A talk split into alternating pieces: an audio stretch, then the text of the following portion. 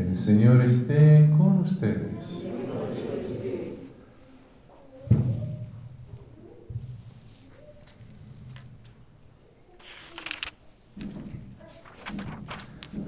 Lectura del Santo Evangelio según San Lucas.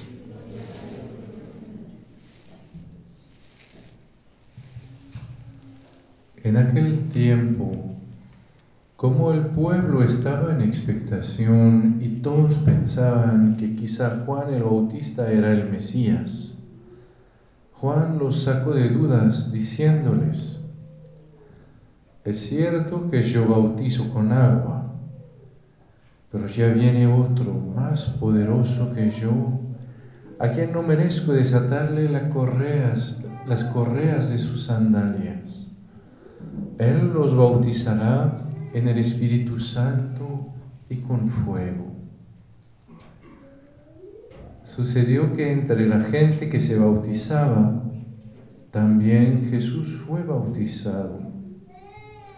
Mientras éste oraba, se abrió el cielo y el Espíritu Santo bajó sobre él en forma sensible, como de una paloma. Y del cielo llegó una voz que decía, tú eres mi hijo, el predilecto, en ti me complazco. Palabra del Señor.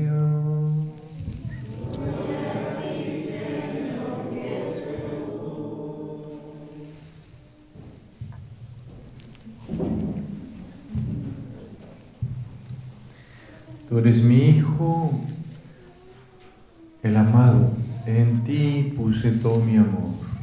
Es así que el Padre, pues, como decía, presenta al Señor el día del bautizo. Y es tan, tan bello ¿no? de ver que al momento de empezar su misión, pues el Padre recuerda que el que manda es a su Hijo amado en quien puso todo su amor, que el que viene a encontrarse con nosotros es ese Hijo amado y entonces su, como decir, su, su misión. ¿eh?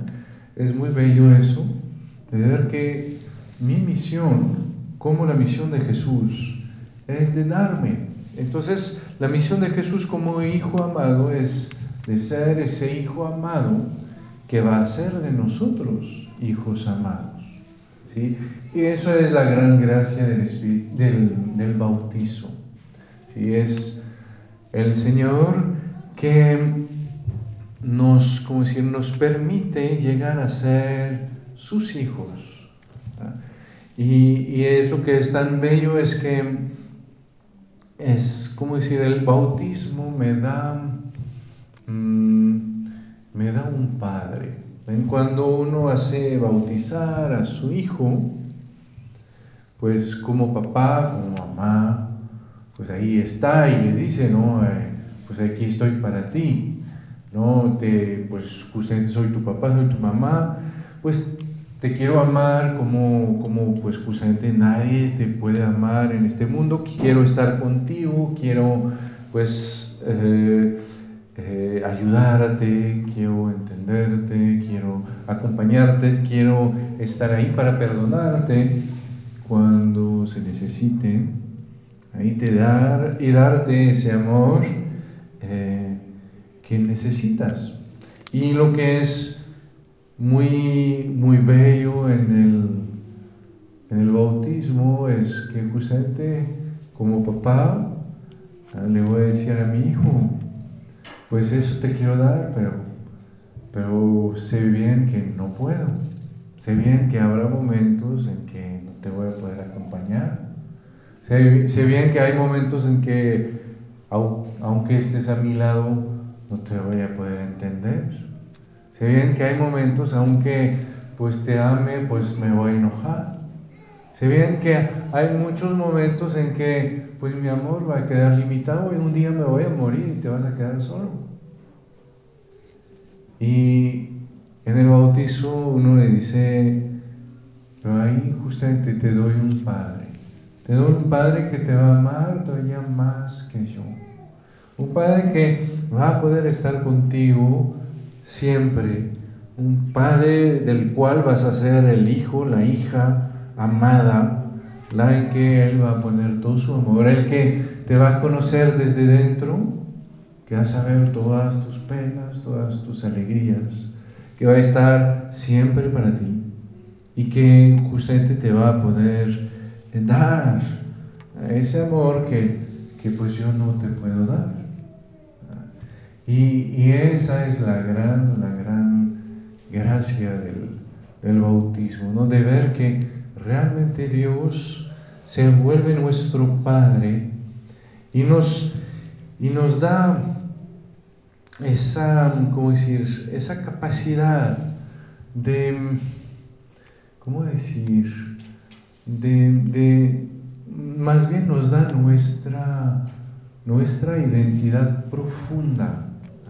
Tú eres mi hijo, el amado, en ti puse todo mi amor. Descubrir que cuando el Señor, cuando me bautizo, el Señor justamente me da esa nueva identidad.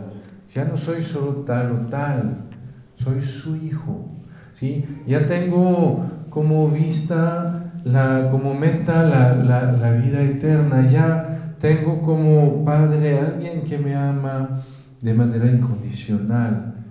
Y ya tengo justamente mi, mi identidad, la más profunda, ¿eh? que, que, es, que viene de esa mirada de Dios sobre mí, esa intimidad con el Señor, ahí que me da el Espíritu Santo. ¿eh? Por eso el Señor bautiza en el Espíritu Santo. ¿Por qué? Porque es justamente el Espíritu Santo, es el Espíritu de su Hijo, ¿eh? nos dice San Pablo en, los romanos, que nos hace gritar, Abba, papá. Es el, es el Espíritu Santo que justamente nos va a, ¿cómo decir?, a identificar nuestro corazón con el corazón de Jesús para que podamos nosotros entrar en la misma relación eh, de Jesús con el Padre, en ese mismo amor eterno, en esa misma intimidad con Dios. Antes, pues yo soy una pobre criatura que Dios ama, que Dios creó, que Dios... Eh, pero pues existe entre el Señor y yo pues una, una, una diferencia que es la de entre una criatura de cierta naturaleza y la de otra naturaleza. ¿sí? A partir de mi bautizo ya no. Ah, el bautizo no es el Señor solo que me adopta porque dice, ay, pobrecito.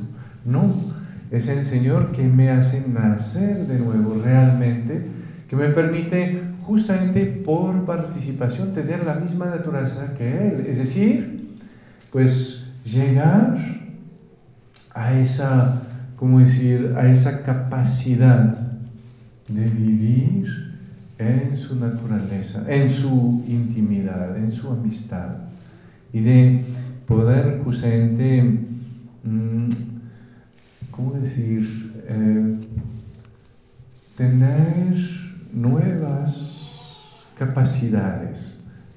Eso es quizás el segundo aspecto del, del bautizo, es que el bautizo no es solo adopción, sino realmente es transformación de mi alma. Es decir, que no es solo que voy a seguir viviendo mi vida humana tratando de ser un poco más bueno porque el Señor me va a enseñar, sino es que el Señor pone en mí nuevas capacidades que me van a permitir de vivir cosas que yo no podría vivir si no eh, fuera bautizado. ¿ah?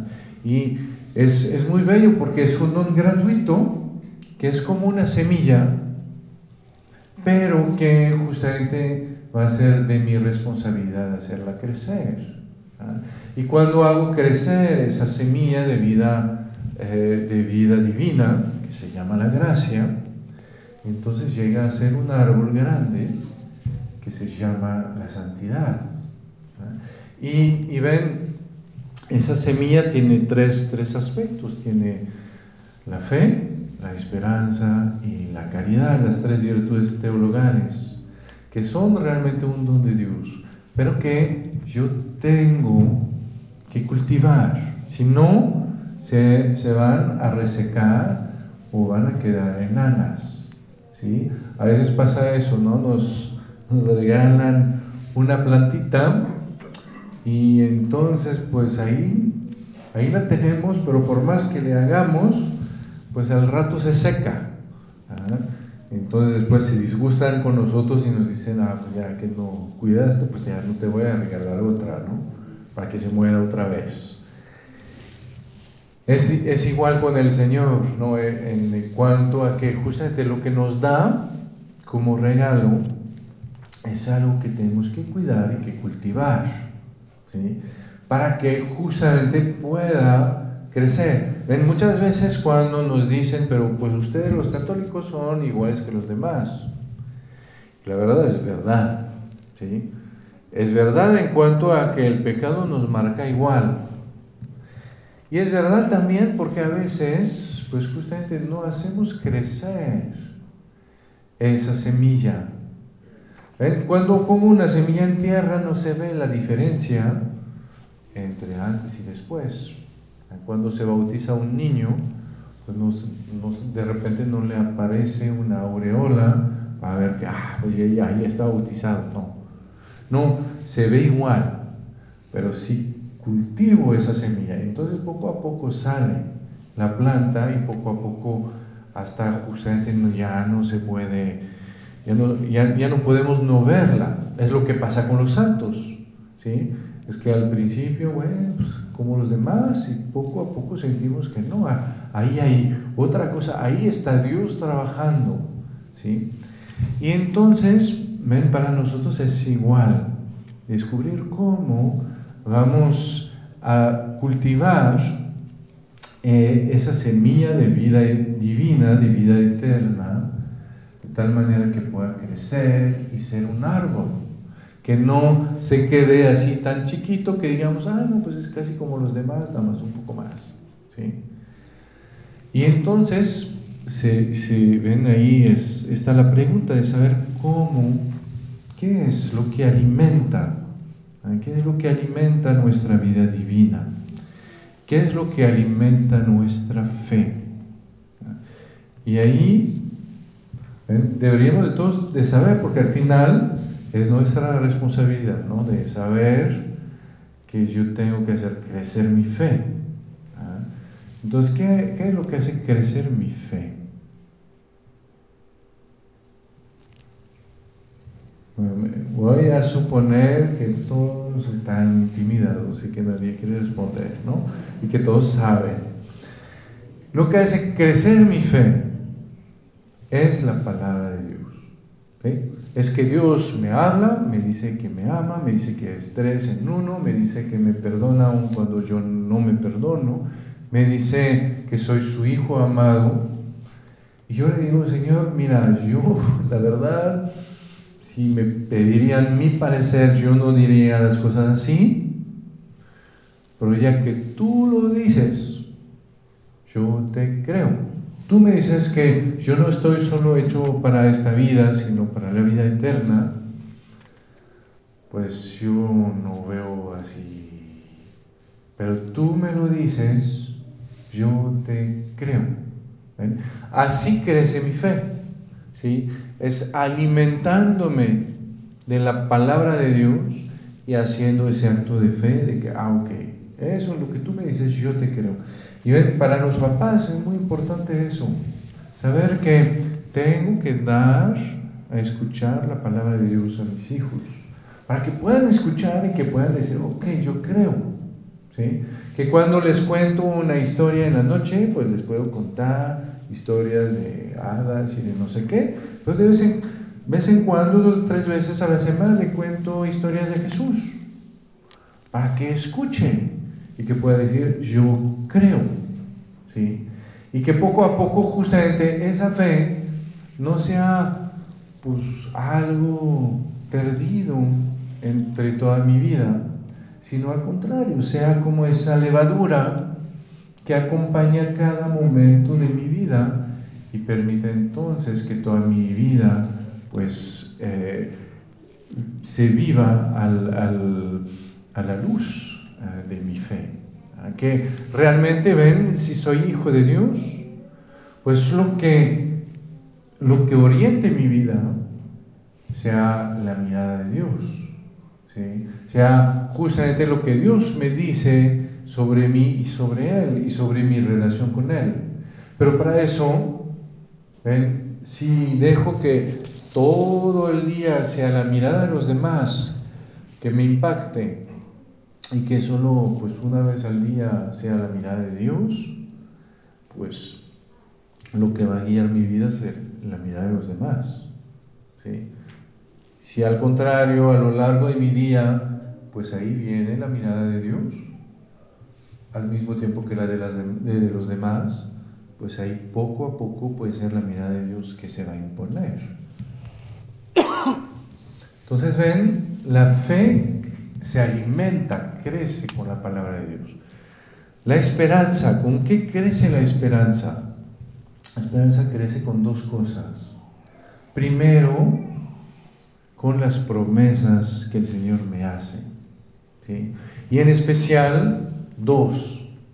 La promesa de la vida eterna y la promesa de su perdón.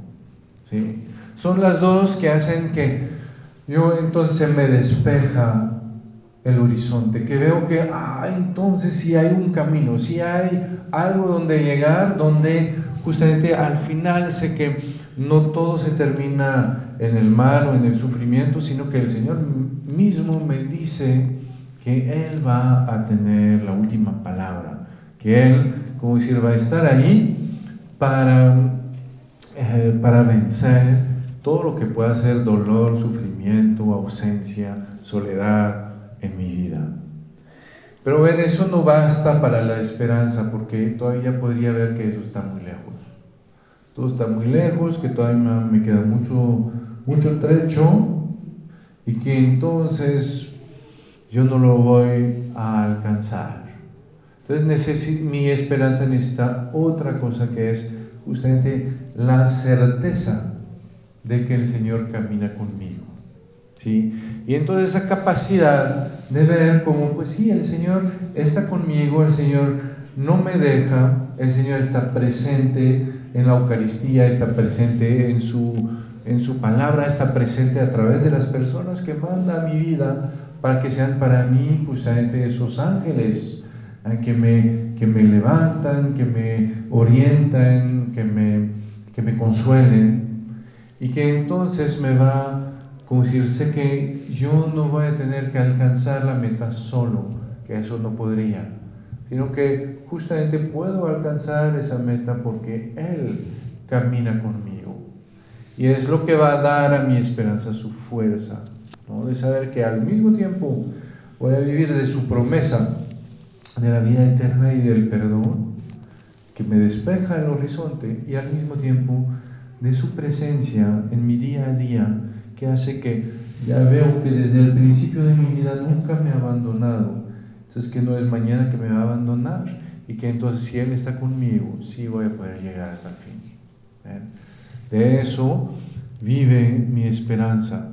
Y eso pues igual, tengo que ver cómo hacerlo práctico, cómo lo tengo que transmitir a mis hijos ayudarles a ver cómo el Señor está, ayudarles a ver cómo el Señor está en su, en su, ¿cómo se llama? En su Eucaristía, cómo el Señor está en su palabra, para saber que, ah, Él está. Y también recordarles, de vez en cuando, cuando tenemos, de vez en cuando hacemos eh, privaciones en, el, en la cuaresma, y entonces, bueno, pues todos nos aguantamos, ¿no? Pero al final, el, sentido profundo decir, no voy a comprar eso, no voy, porque al final yo estoy de paso. Porque al final mi vida no se instala aquí. Porque al final mi vida está con Dios. ¿sí? Y que ahí hay algo mucho más grande justamente en que fijarme, que va a ser las personas que están a mi lado y, y el Señor. ¿sí? Y que por eso pues voy a dejar de lado pues varias cosas que no son tan importantes. Entonces, ven, eso es bien, bien importante. Y después, ¿cómo crece la caridad? Ahí es, es muy bello. La caridad crece en la medida en que yo la acojo. Entonces, la, la caridad, mi caridad crece en la medida en que me dejo amar por Dios. Cuando veo como el y entonces de manera especial, perdón, en la Eucaristía. Cuando veo al Señor que, que me ama, cuando veo al Señor que quiere venir en mi corazón a pesar del desastre que hay adentro, cuando veo al Señor que quiere dar su vida por mí día tras día, a pesar de todas las veces en que le soy infiel, y todas las veces en que ni le, ni le hago caso, cuando veo cómo me ama así, cómo me dice que por más que yo quiera alejarme de Él, voy a ser su hijo amado y que hay más alegría por mí en el cielo que por 99 justos.